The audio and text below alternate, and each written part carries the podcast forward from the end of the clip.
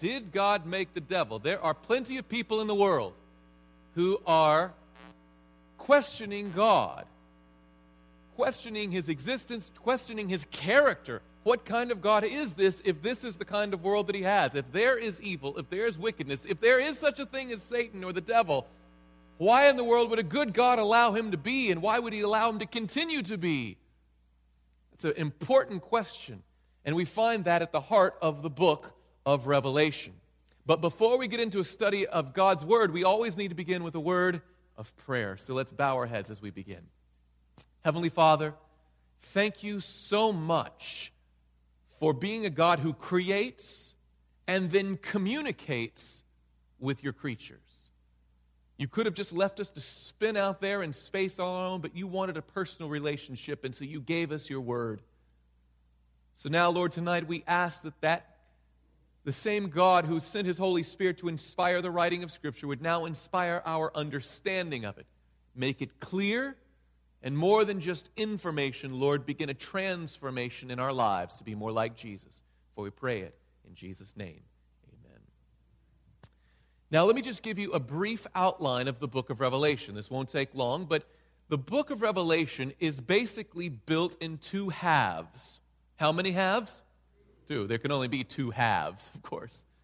Right? Two halves the first, very first chapter and the very last chapter correspond with each other pretty well, as we saw the other evening. It opens with the promise of Jesus coming, it ends with the promise of Jesus coming. It starts with a blessing on those who would read and obey, and it closes with a blessing on those who would read and obey. And so it has these beautiful mirror like bookends to the book of Revelation. Now, the first half, in fact, take out your Bibles here to the very first page of the book of Revelation, Revelation chapter 1.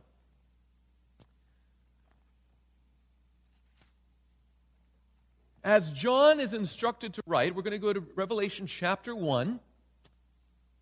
Jesus himself comes down to the Apostle John, now the prophet John, or John the Revelator, as he's often known. But he says here what it was like to encounter Jesus Christ. We're in Revelation chapter 1. We're going to go to verse 17. And when I saw him, John says, I fell at his feet as dead. But he laid his right hand on me, saying to me, Do not be what? Afraid. I am the first and the last. And just in case you're not sure who that is, I am he who lives and was dead, and behold, I am alive forevermore. This is clearly Jesus Christ who has those accolades, yes? Now, he says, Amen, and I have the keys of Hades and of death. Now, watch carefully what he tells him to write down. Verse 19 Write the things which you have seen, the things which are, and which will take place when? After this. So notice he says, I've shown you things, and those things include things that are present tense for you now, John, things that are, but also things that will take place after this, the future. So he communicates to John at that time the present going into the future. And of course, the great hope of the book of Revelation culminates with the coming of Jesus in the clouds of glory, where he says, Behold, I'm coming quickly. Behold, I'm coming quickly. Surely I am coming quickly. The book ends with.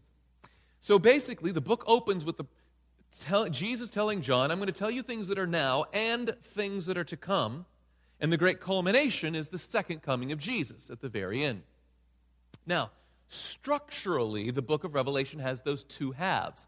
In the beginning, it has the introductory scenes, and then it has the covering of 2,000 years of history over several times repeated. By what I mean by that is, John, for instance, saw the was shown the seven churches. Okay, each one representing a different phase of Christian history throughout the time after Christ came and before he returns again. That same span of history repeated the seven churches. Then you see seven seals. Then you see seven trumpets, each one layering, repeating that same history from the time of John until the coming of Jesus.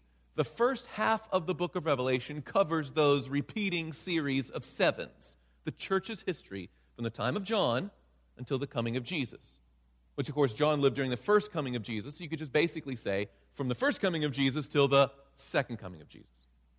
The second half of the book of Revelation zooms in on the very last events leading up to the coming of Jesus.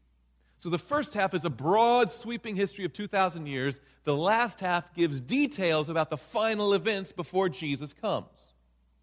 But right in the middle, right in the heart, the very center of the book of Revelation, is this beautiful background story as to why there's even a problem at all. It's found in Revelation chapter 12, and that's what I'm going to direct your attention to tonight and tomorrow night as well. Tonight's message, entitled Did God Make the Devil, finds its roots in Revelation chapter 12, right in the center of the book, and we're going to go to verse 7. There's only a few places in Scripture, and we're going to see all of them tonight, or at least most of them tonight, where the Bible pulls back the curtain on sacred history and shows us the very beginning of all the problems that Jesus came to fix. And what we see in Revelation chapter 12, we start with verse 7, it describes a war in heaven. Watch this. Chapter 12, verse 7, the book of Revelation. And war broke out, say it with me, where? In heaven. Michael and his angels fought with the dragon. And remember, the book of Revelation has a lot of imagery Okay? And the dragon and his angels fought. By the way, if the idea of a dragon disturbs you, it tells us in just a moment who that dragon is. So just keep reading. Okay? But it says they did not prevail, that is, the dragon and his angels, nor was a place found for them in heaven any longer. So the great dragon was what? Cast out. Now, does it say the great dragon was blotted out of existence? No. He was merely cast out or removed from his position in heaven. Now, you might be thinking, as many people would, well, if you had a chance to kill Satan right then and there, why? Well, that's the burden of our message tonight. What are we seeing and why are we seeing it? But we go back now, verse 9. So the great dragon was cast out. And who is that great dragon? That serpent of old called whom? The devil and Satan, who deceives the whole world. He was cast to the earth and his angels were cast out with him. Apparently, behind all of the struggle of good and evil that we see in this world and the entire mission of Jesus Christ at all, is this backdrop of a war in heaven where the dragon or the devil and Satan was fighting against Michael and his angels. The dragon and his angels lost, but they were, instead of being blotted out of existence, were cast out and cast down to the earth. Now, when Jesus came to this earth, he gave a parable specifically talking about this experience. So let's go to the Gospel of Matthew and see what we find Jesus himself explaining about this war in heaven and the presence of evil in our world. Why would he do what he did? Why not just destroy Satan the moment he was found out? Matthew chapter 13, we're going to begin with verse 24. Again, for those of you if you're just joining us, you see that there are the little page numbers by each passage of Scripture referenced. That's for the Pew Bible that corresponds with that. Matthew, the first gospel, chapter 13, starting with verse 24. Now, in, just to give you a little background, Matthew chapter 13 is full of parables. Lots of parables in Matthew 13. But apparently, this one parable really got the disciples' attention. And we'll see why in just a minute. It starts in verse 24.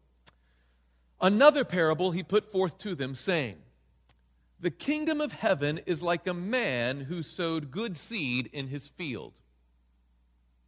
But while men slept, his, what's that word? Enemy came and sowed tares among the wheat and went his way. Now, you don't have to have this drawn out for you too much here, but there's a man, he owns a field, and who was the one who actually put in the seeds of wheat? Is the, no, no, no. The wheat was given by the owner of the field, right? He didn't have his servants do it, he did it himself. But when nighttime came, when everyone went to bed, when it was dark out, his enemy crept in and planted other seeds, tares or weeds among the wheat. Okay? Now, watch what happens. But, verse 26, when the grain had sprouted and produced a crop, then the tares also appeared. So the servants of the owner came and said to him, Sir, did you not sow what? Good seed in your field.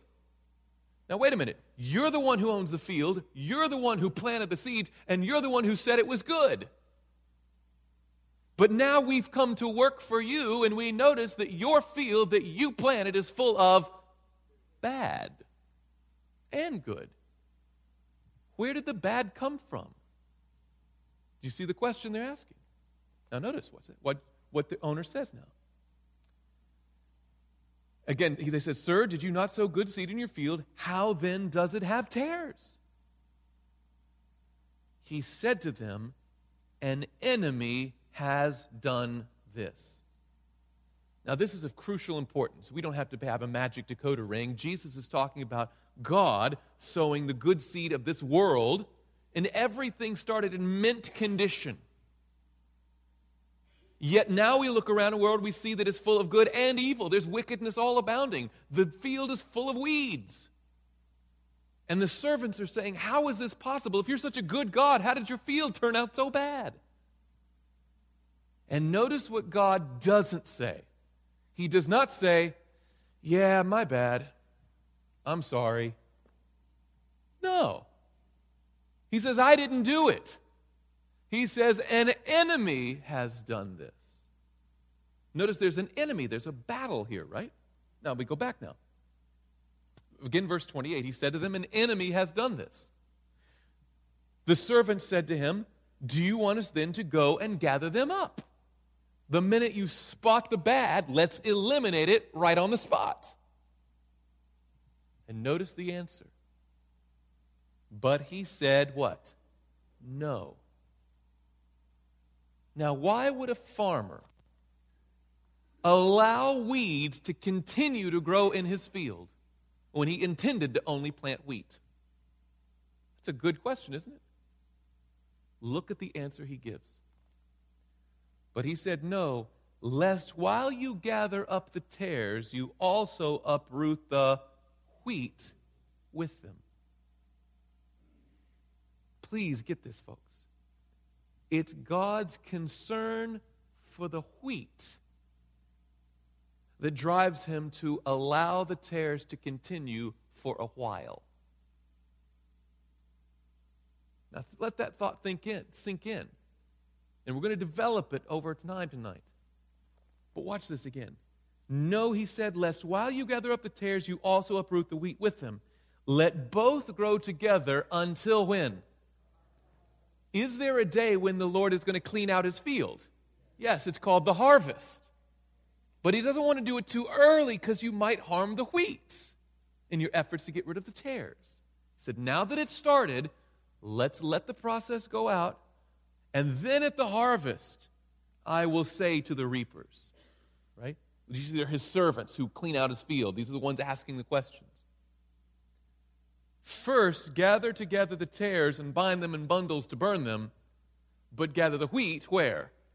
Into my barn. There's going to be a harvest, and at one stroke, you're going to gather all the tares, the wicked, and put them together, and their destiny is to be burned, right?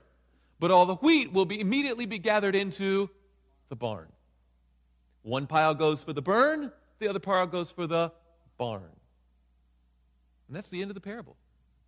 Next verse, and another parable he put forth to them. And the disciples were like, wait a minute.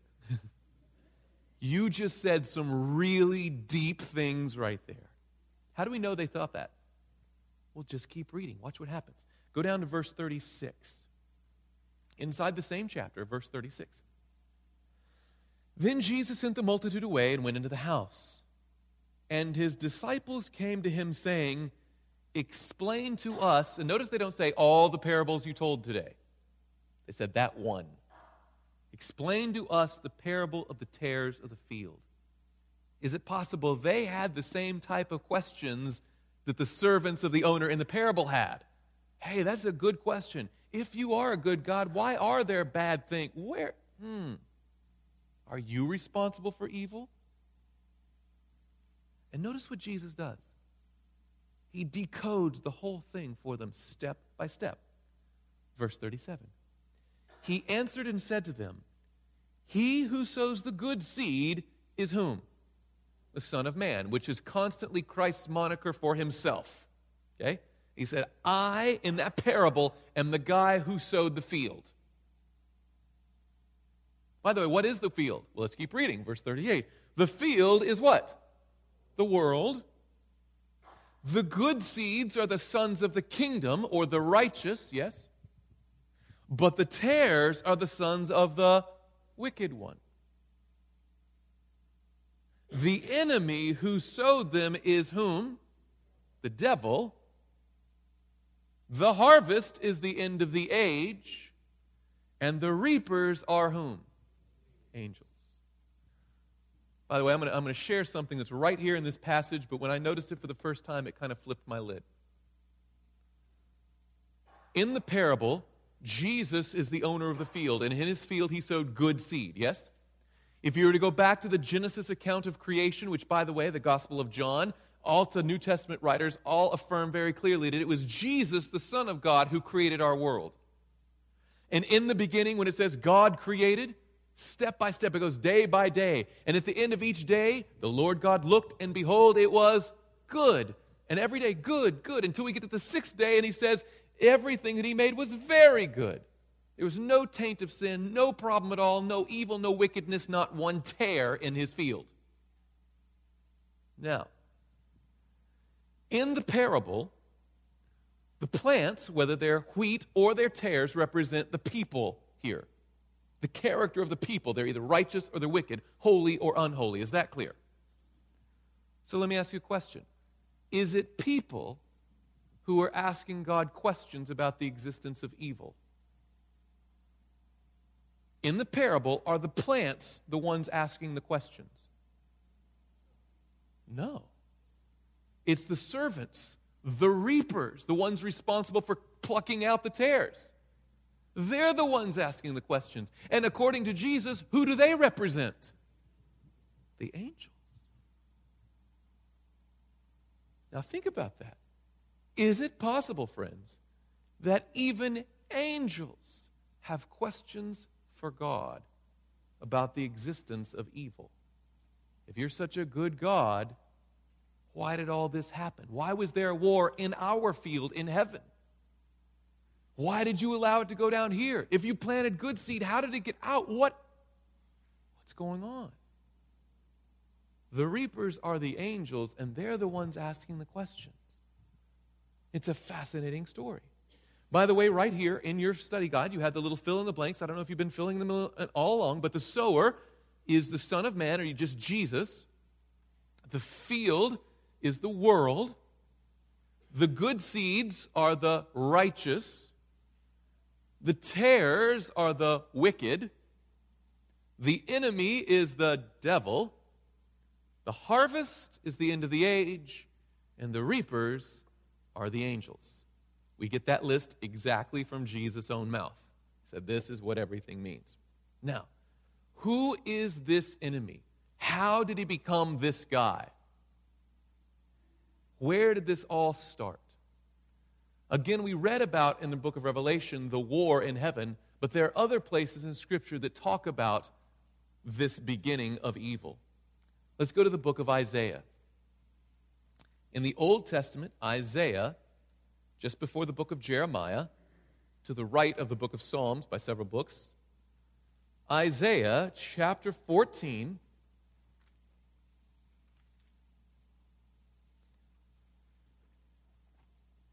Isaiah chapter 14, starting with verse 12. Isaiah chapter 14, starting with verse 12. Here, the prophet is thinking about the very same themes. How is it possible that such a great God has this evil in his world? And he, and he writes these words How you are fallen from where? Heaven so, whatever he's about to address is a being who has fallen from heaven. Now, does that correspond with what we read in Revelation chapter 12? That there was a war in heaven and someone was cast out? Yes. How you are fallen from heaven, oh, whom? Lucifer. Now, we probably connect the name Lucifer with horrid, evil, awful things now. But originally, that wasn't God's design for him. Lucifer means the light bearer. In fact, it goes on to describe him in other passages of Scripture that we're going to go to. But notice this He says, How you are fallen from heaven, O Lucifer, son of the morning, how you are cut down to the ground, you who weaken the nations. And why was he cut down? Why was he cast out? Verse 13. For, for this reason, you said, and where's this dialogue happening? In your hearts, I will ascend into heaven. I will exalt my throne above the stars of God. I will also sit on the mount of the congregation on the farthest sides of the north. I will ascend above the heights of the clouds. I will be like the Most High. Now, is he saying these things out loud? No. According to Scripture, he said, For you have said things in your heart. Now, let me ask you a logical question Is it possible for you to be thinking one thing and expressing a different thing? Some of you might be doing it right now, even, you know. Like inside, you might be, but on the outside, it's like, Good morning, how are you? Is it possible that sometimes our insides and our outsides don't harmonize or correspond? Yeah? According to this, he was Lucifer the light bearer, but inside he was, I will be like the Most High. But what happens to him? The text continues. Yet you shall be brought down to Sheol, to the lowest depths of the pit. Some versions say the grave. You will be ended. You will be dead. But notice it's you will be, you shall be, not immediately. First, you're going to be cast out before you're blotted out. And I think we get a hint as to why in the very next verse. Those who see you will gaze at you. What's it mean to gaze at someone? To stare, to look, to peer at them, to leer at them, just kind of really focus in on them, right? Those who see you will gaze at you and do what? Consider you. What's another word for consider? Think about, mull it over, process it, really, really cogitate on this thing. They're going to look at you and they're going to think about what you've done. Consider you saying, Is this the man? Like when it's all said and done, you used to be Lucifer, now you're in the grave. Is this the man who made the earth shake, tremble, who shook kingdoms? As if to say, You used to be, but now you're. Whew, how you have fallen. Now, let me pause and ask you a question.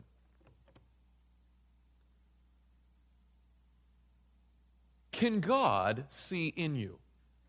Yes. Can I see in you? No. Praise the Lord. I want you to only show me what you want to show me. I don't want to see what's going on in there. But if God were to look at a crowd, could he see through you? I can only see to you, right? But God can see through. Keep that in mind as we go to our next passage. The book of Ezekiel, chapter 28. To the right now, and still in the Old Testament, just before our book of Daniel, Ezekiel chapter 28. We're identifying the enemy. Where did all this evil come from? What actually happened? What we know so far is he was Lucifer, he fell from heaven, and in his heart he was having this dialogue of boastful self aggrandizement I will be like God, yet you shall be brought down. But the reason it shall be is so that ghosts can gaze at you and think about you. Now let's go to Ezekiel chapter 28. We're going to start with verse 14. Again, describing Lucifer, he says, You were the anointed cherub who covers. A cherub is, a, is another term for an angel, yes? I established you. Some versions even say, For so I ordained you. He was set apart for a specific task. He was the covering cherub right next to the throne of God. You were on the holy mountain of God. You walked back and forth in the midst of fiery stones. Now, carefully watch verse 15. You were what? Perfect in your ways, from the day you were created till iniquity was found in you. Now we got to break that down just a little bit. You were perfect. Does that say that he is currently perfect? No. But was he always imperfect? No. He started off in what condition? Perfect. You were perfect from the day you were what? Is this enemy a created being? Yes. It's not a member of the Godhead who has defected against himself, right? This is a created being, a highly exalted Lucifer, the light bearer, covering cherub that God had set up, but apparently started to say in his heart, I want to be like the Most High. Again, we go back to verse 14. I'm sorry, verse 15. You were perfect in your ways from the day you were created till iniquity, and another word for iniquity is sin, wickedness, evil, right? was found where? Think about it again. Is there any other created being who can see inside of another created being? No. Only the creator can see into the creation, yes? So who found the iniquity in him? God found it. Now think about this.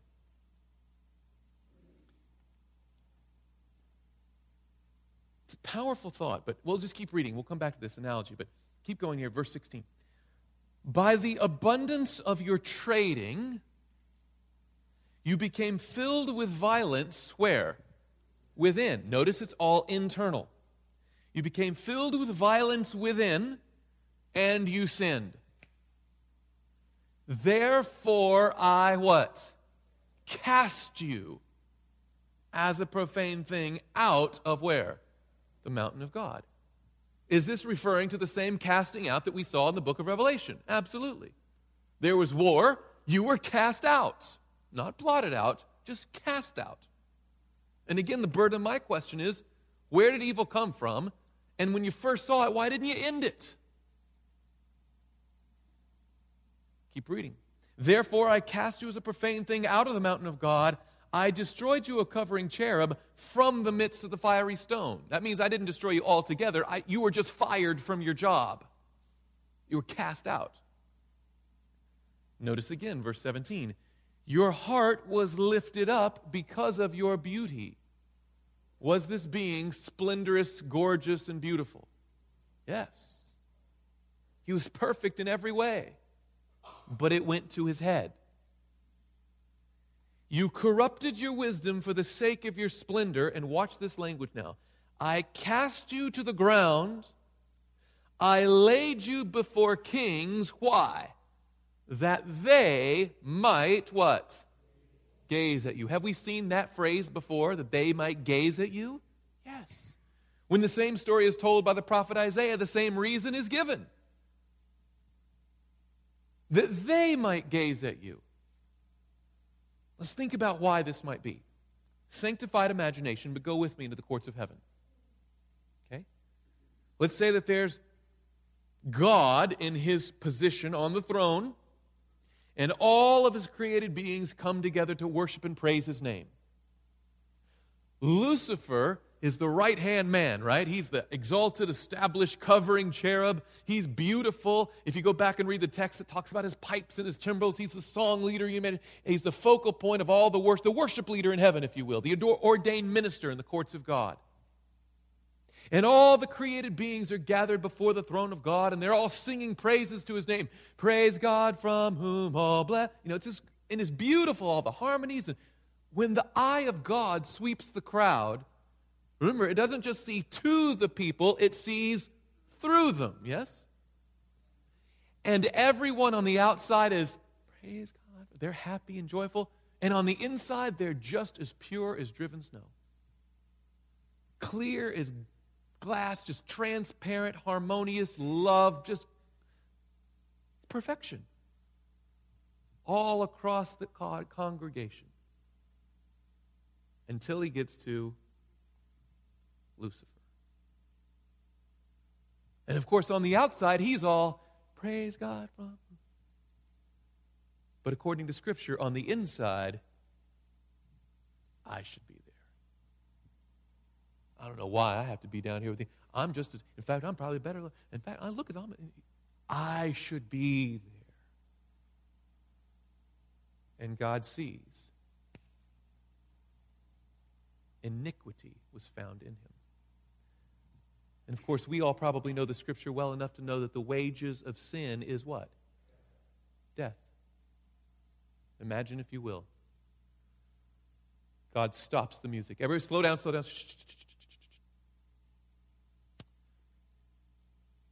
Lucifer, could you step forward, please?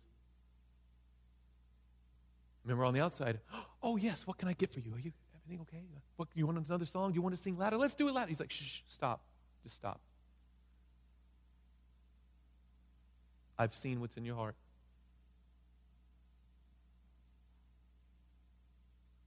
And as much as it pains me, the wages of sin is death. And for the good of the universe, I need to do what I now do.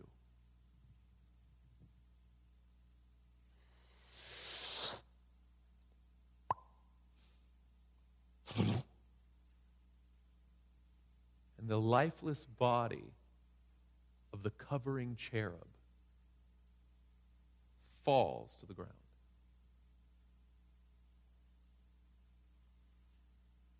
Let me ask you a question.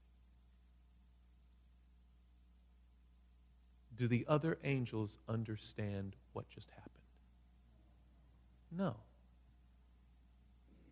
Now, are they loyal to God? Yes. Do you think they have some questions for God? Think about the position there, and they're like, whoa, whoa, slow, oh, what, what, whoa, whoa, hey, hey, hey. And imagine if God, after that happens, says, All right, let's go back to singing, Praise God from.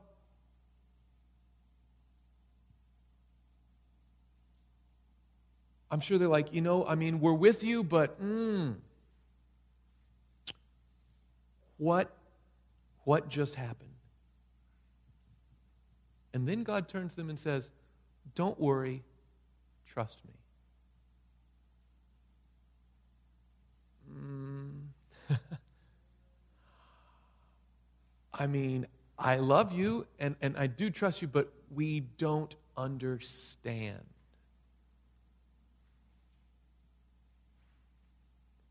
Think back to the parable Matthew chapter 13. Who were the ones asking the questions? It was the angels. And what does the reason that is given in Scripture for Satan, the devil, being cast out instead of being blotted out of existence. Not so that God could see him. Remember, iniquity was found within. Only God can see the heart. For you have said in your heart, there was violence within. All of that rage and pent up anger. God saw it. He knew exactly who his was. Later, Jesus would come down and say, He's been a, a liar and a murderer ever from the beginning. Of course, God saw it. But the other people had only seen the outside. So God says in His Word, I cast you to the ground, I laid you before kings that they might gaze at you. So they could consider you. Please go to the fill in the blank at the bottom of the first page. Lucifer, according to Scripture, was a perfect being who chose to rebel. Please carefully get that down. Lucifer was a perfect being. Again, these are all just the words of Scripture. A perfect being. Lucifer is a perfect being who chose to rebel. So let me ask you the question Did God create the devil? No. He created Lucifer with a freedom to choose. And Lucifer chose to rebel. Is there a difference? Massive difference. So when Christ gets the parable in Matthew chapter 13 and the angel's asking the question, how then does it have tares? He doesn't say, yeah, I'm sorry. He said, I didn't do it. An enemy has done this. Let's flip over the page. Again, we've covered this already, but why was Lucifer merely cast out of heaven instead of being blotted out of existence? so that they, those who knew him, the onlooking universe, could see on the outside what God had seen on the inside all along. Let's go to our fill in the blanks. Lucifer was cast out of heaven so others could gaze at him. Or if you want to stare at him, look at him, whatever you want to call it, they needed an opportunity to see for themselves and consider him. So again, those are the words of Scripture. Lucifer was cast out of heaven so others could gaze at him and consider him. Thus, we can go back to Revelation chapter 12 in our minds when it talks about a war in heaven. Do you think it was a war of atom bombs and grenades and bloody angel bodies strewn across the streets of gold? No. In fact, the word for war, it's an interesting thing. In Revelation chapter 12, verse 7, and there was war in heaven is the word polemos, P O L E M O S. Polemos, which is where we get our English word polemic. I know it's not a word we use every day, or if you do use it every day, you're probably a professor somewhere, okay? But the word polemic is an argument, a counter argument to an established premise, right? So you can imagine God has his government his way, but Satan says, No, I should be like the Most High, and he is advocating a different principle. It's not a war of weapons, it's a war of words, it's a war of ideas. It's a battle for the loyalties and the sympathies of the onlooking universe. The war in heaven was not a war of weapons, but a war of words. Now, it says that he was cast down to the earth.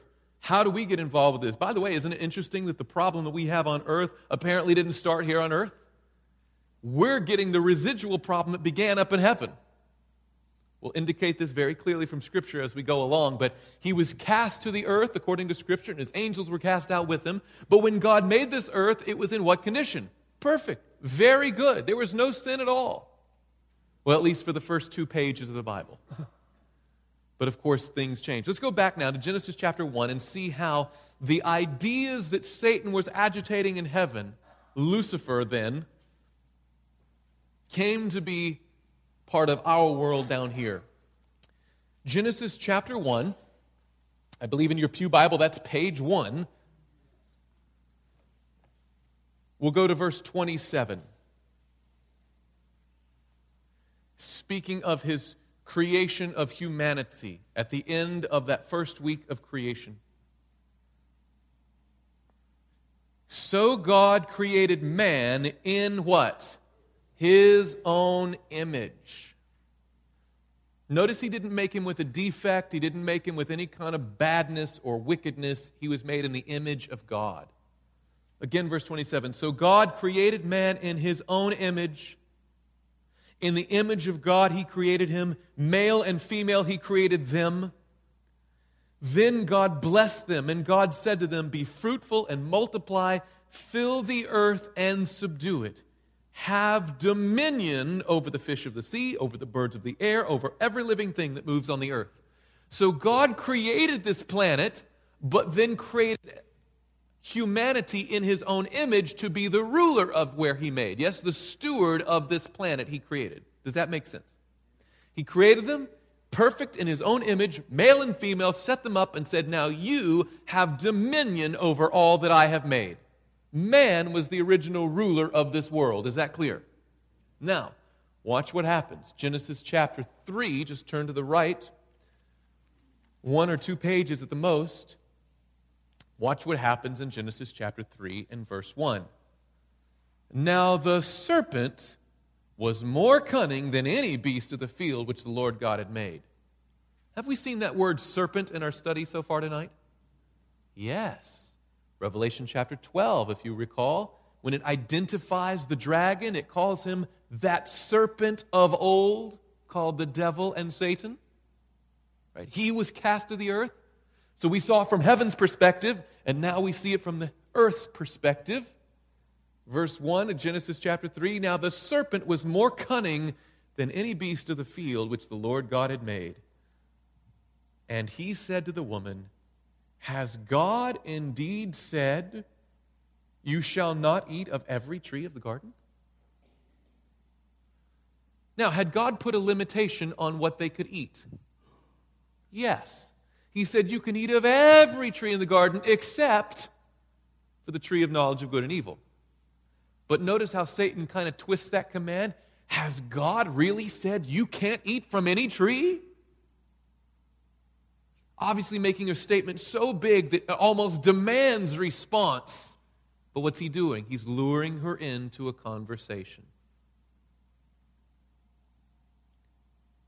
And the woman said to the serpent, We may eat the fruit of the trees of the garden, but of the fruit of the tree which is in the midst of the garden, God has said, You shall not eat it, nor shall you touch it, lest you what? Die. So God had said, You shall surely die. And the day you eat thereof, you shall surely die. Now look what Satan says, verse 4.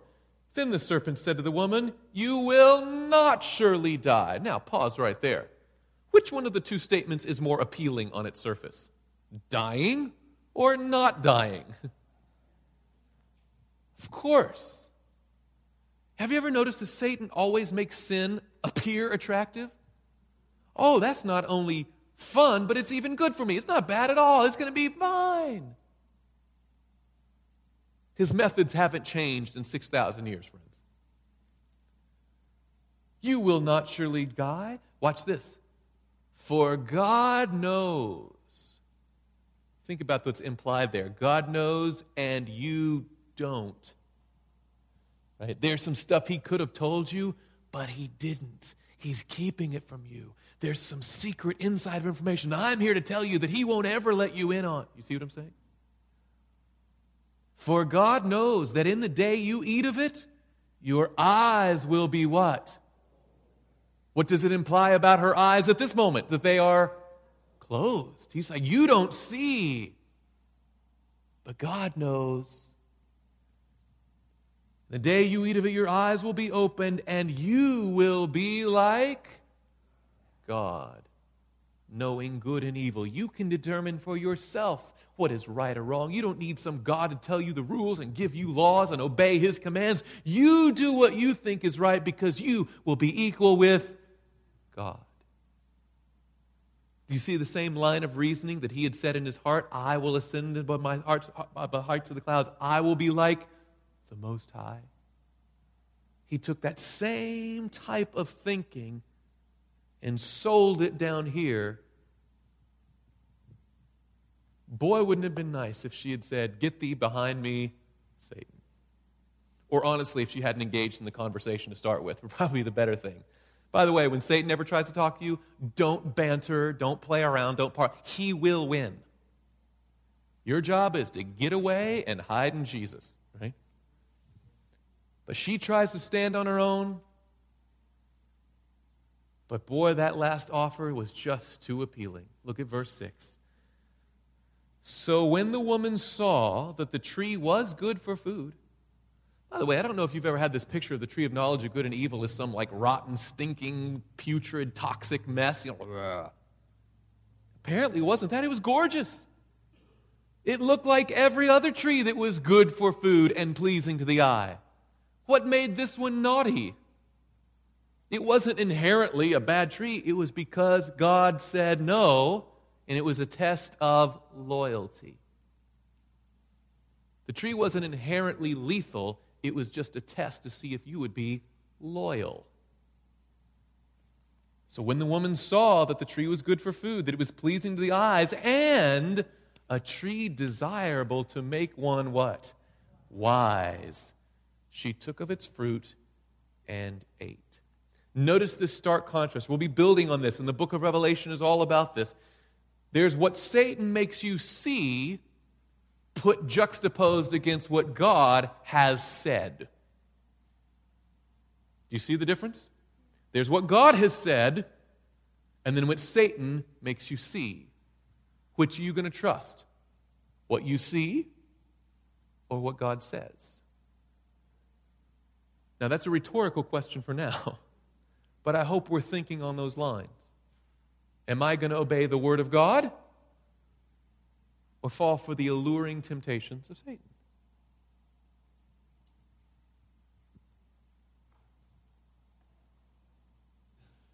Romans chapter 6 makes an interesting statement. The Apostle Paul writes here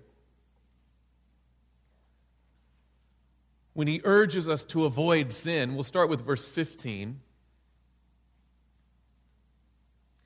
Notice what he says emphatically. Romans chapter 6, starting with verse 15. He says, What then? Shall we sin because we're not under the law but under grace? You've probably heard that sometime in your life, yes?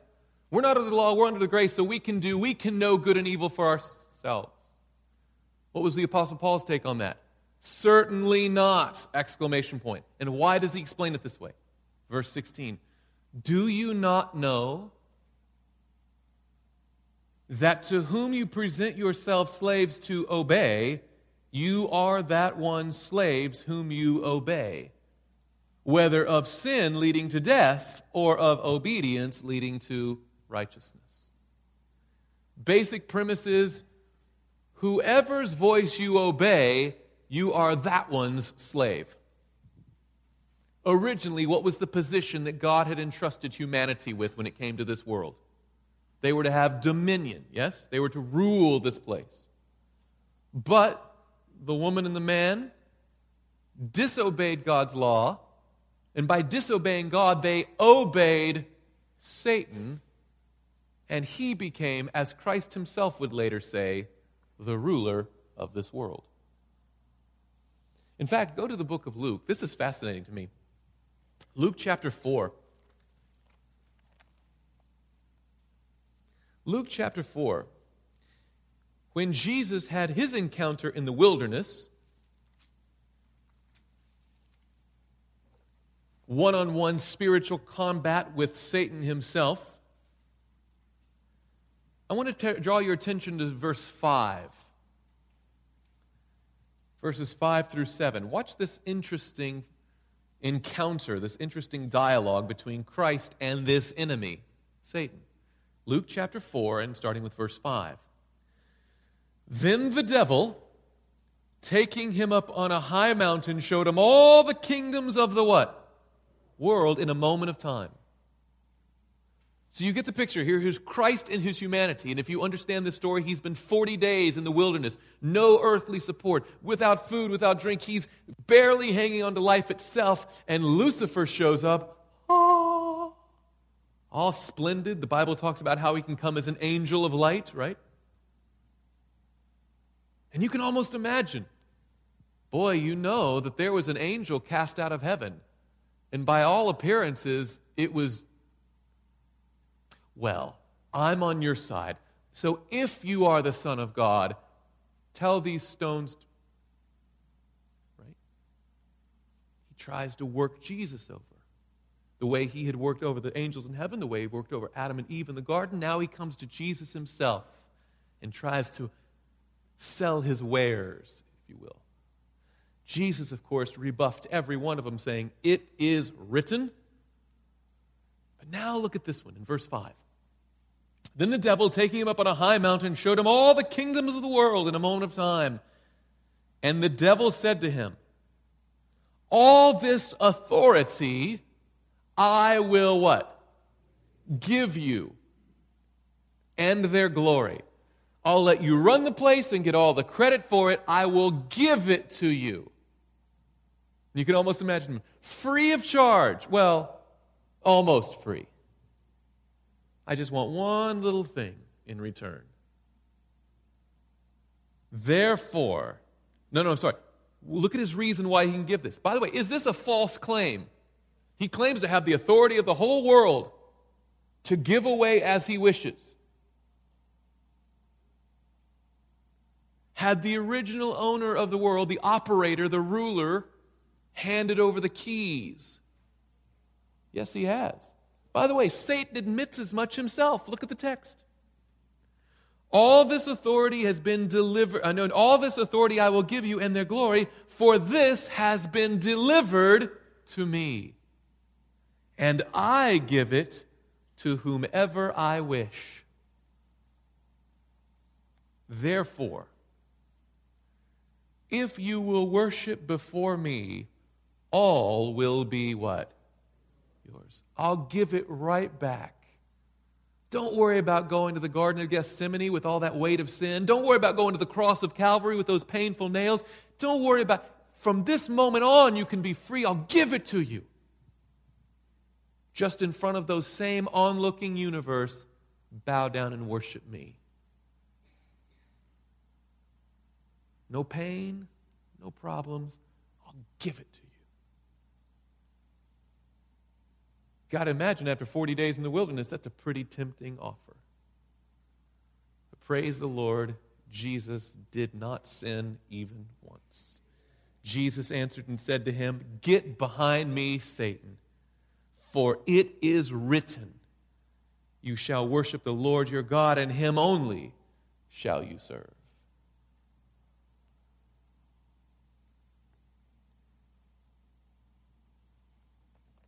Now, as we come to the conclusion of tonight's message, I want to take you back to the tiny little book of Nahum.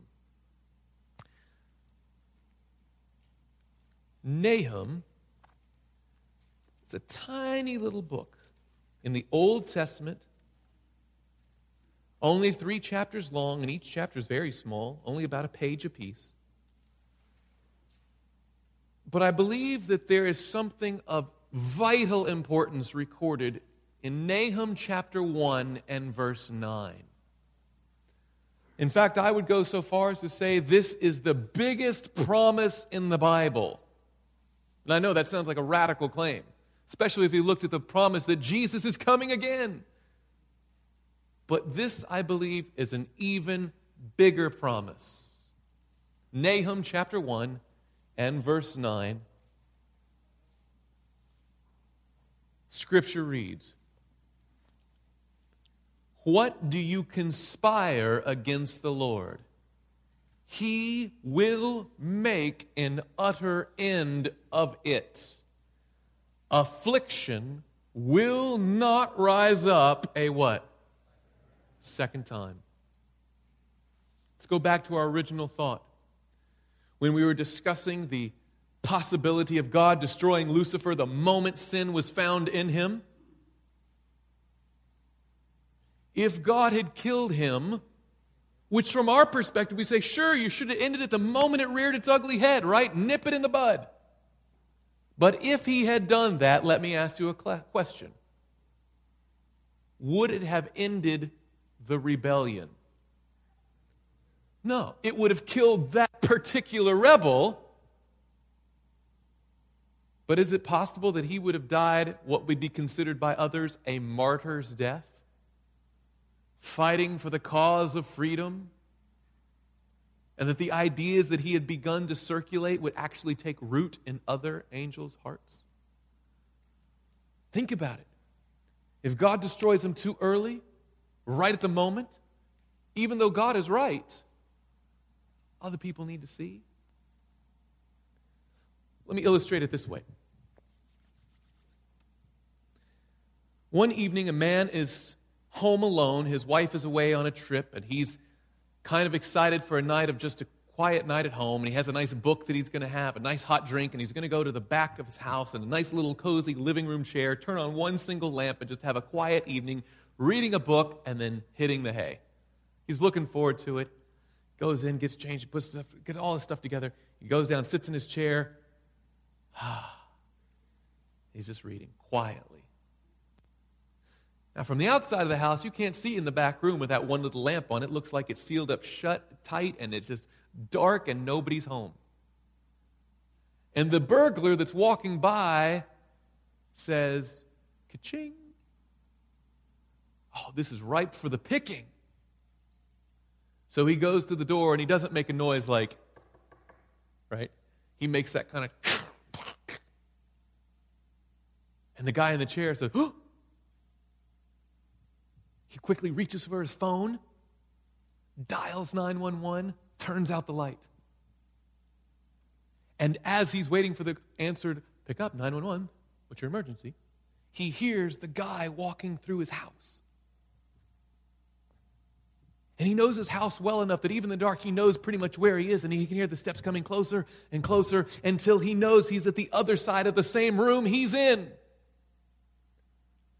The guy doesn't know he's home yet. But on the other end of the line, he hears 911, help, what's your emergency? And the guy flips on the light really quick, yells into the phone, I'm being robbed! All of which shocks the burglar. Eyes pop out like a cartoon, jaw drops to the floor, and for just a moment, he hadn't put on gloves or a mask or anything. He was just breaking in for the picking, right? And so there's the robber's face and the owner's face, bare eyed, looking at each other. And it's like time stood still. You know? And on the other end of the line, the operator says, Well, we have a squad car right in your neighborhood. He'll be by shortly. And outside in the distance, you hear, and the burglar's like, How did everything go wrong so quickly, right? So he runs out the door right as the cops are pulling up, and they just open the back door. Well, welcome, come on in. Slam the door. The man is standing like he defended his castle that night. Go on, get out of here. I'm headed to bed. Let me tell you something. The man slept well that night. Got a bad guy off the street, defended his home, headed to bed. The other guy, not such a great night had to go through the whole processing. Oh, and it was just uh, go through the.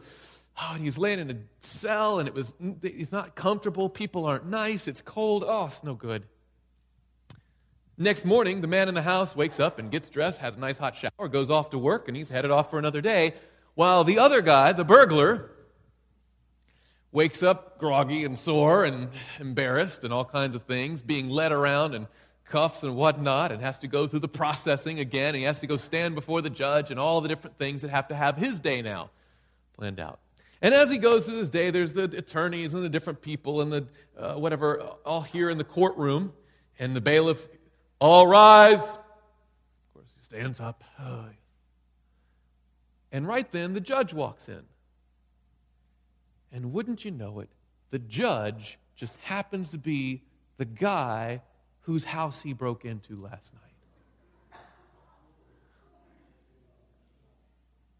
And for the second time in so many days, their eyes pop out and time stands still once again. And the poor burglar, you almost feel bad. Like, I have, I'm terrible at this, right? And the judge, oh, Good to see you.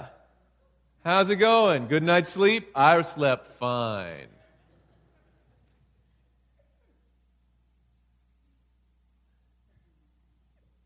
And as he takes his seat, he says, You know what? Even before we take our seats, defense attorney, let me tell you something, you're going to lose.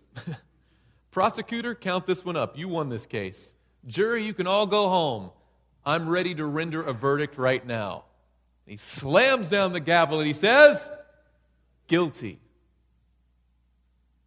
Let me ask you a question Is the judge correct in his assessment of the burglar's guilt? Yes. But then let me ask you this Is he right to pass sentence immediately? Why not? Because everyone else needs an opportunity to see for themselves what he has seen all along. Does that make sense? This is why, according to Scripture, Lucifer, when he rebelled against the government of God and God saw through him, he didn't end him right away. Because he knew if I go in and tear this thing up now, it actually won't end the rebellion. It'll actually fan the flames. Once it has started, we need to let it run its course until everyone else can see the difference. Because God's goal is not just ending the rebel, He wants to end rebellion for all time. Thus, He says in Nahum chapter 1 and verse 9, What do you conspire against the Lord? And He goes on to say, he will make an utter end of it. Affliction will not rise up, what? A second time. There's not going to be a next time. God's going to take his time, get it right so that when evil is eliminated, when that harvest comes, there'll never be wickedness again. By the way, 1 John chapter 3. Hopefully, our study tonight will shed new light on 1 John chapter 3 and verse 8. Perhaps a text you're familiar with, but I want you to see it in the light of our study today. 1 John chapter 3 and verse 8. He who sins is of whom? The devil. For the devil has sinned when? From the beginning. And he's not talking about in the beginning God created the heaven and the earth. He's talking about the beginning of the rebellion itself. And now watch this. For this purpose, the Son of God was manifested, that he might destroy the works of whom? the devil. Friends, it seems quite clear that Jesus came to this earth to finish what had started in heaven. For this purpose, the Son of God was manifested, that he might destroy the devil, the works of the devil, who sinned from the beginning. Let's go to the end of our worksheet now, the last fill in the blanks. God did not create the devil and he takes absolutely no responsibility for evil's existence. He says, I didn't do it, an enemy has done this. But because only God can see the heart, once sin began, it had to continue, or you can put in there, mature it had to grow so that every created being in God's universe could see for themselves the difference between good and evil. And as we just saw, once this war between good and evil is finally ended, rebellion against God will never happen again. This media was brought to you by Audioverse a website dedicated to spreading God's Word through free sermon audio and much more. If you would like to know more about Audioverse, or if you would like to listen to more sermons, please visit www.audioverse.org.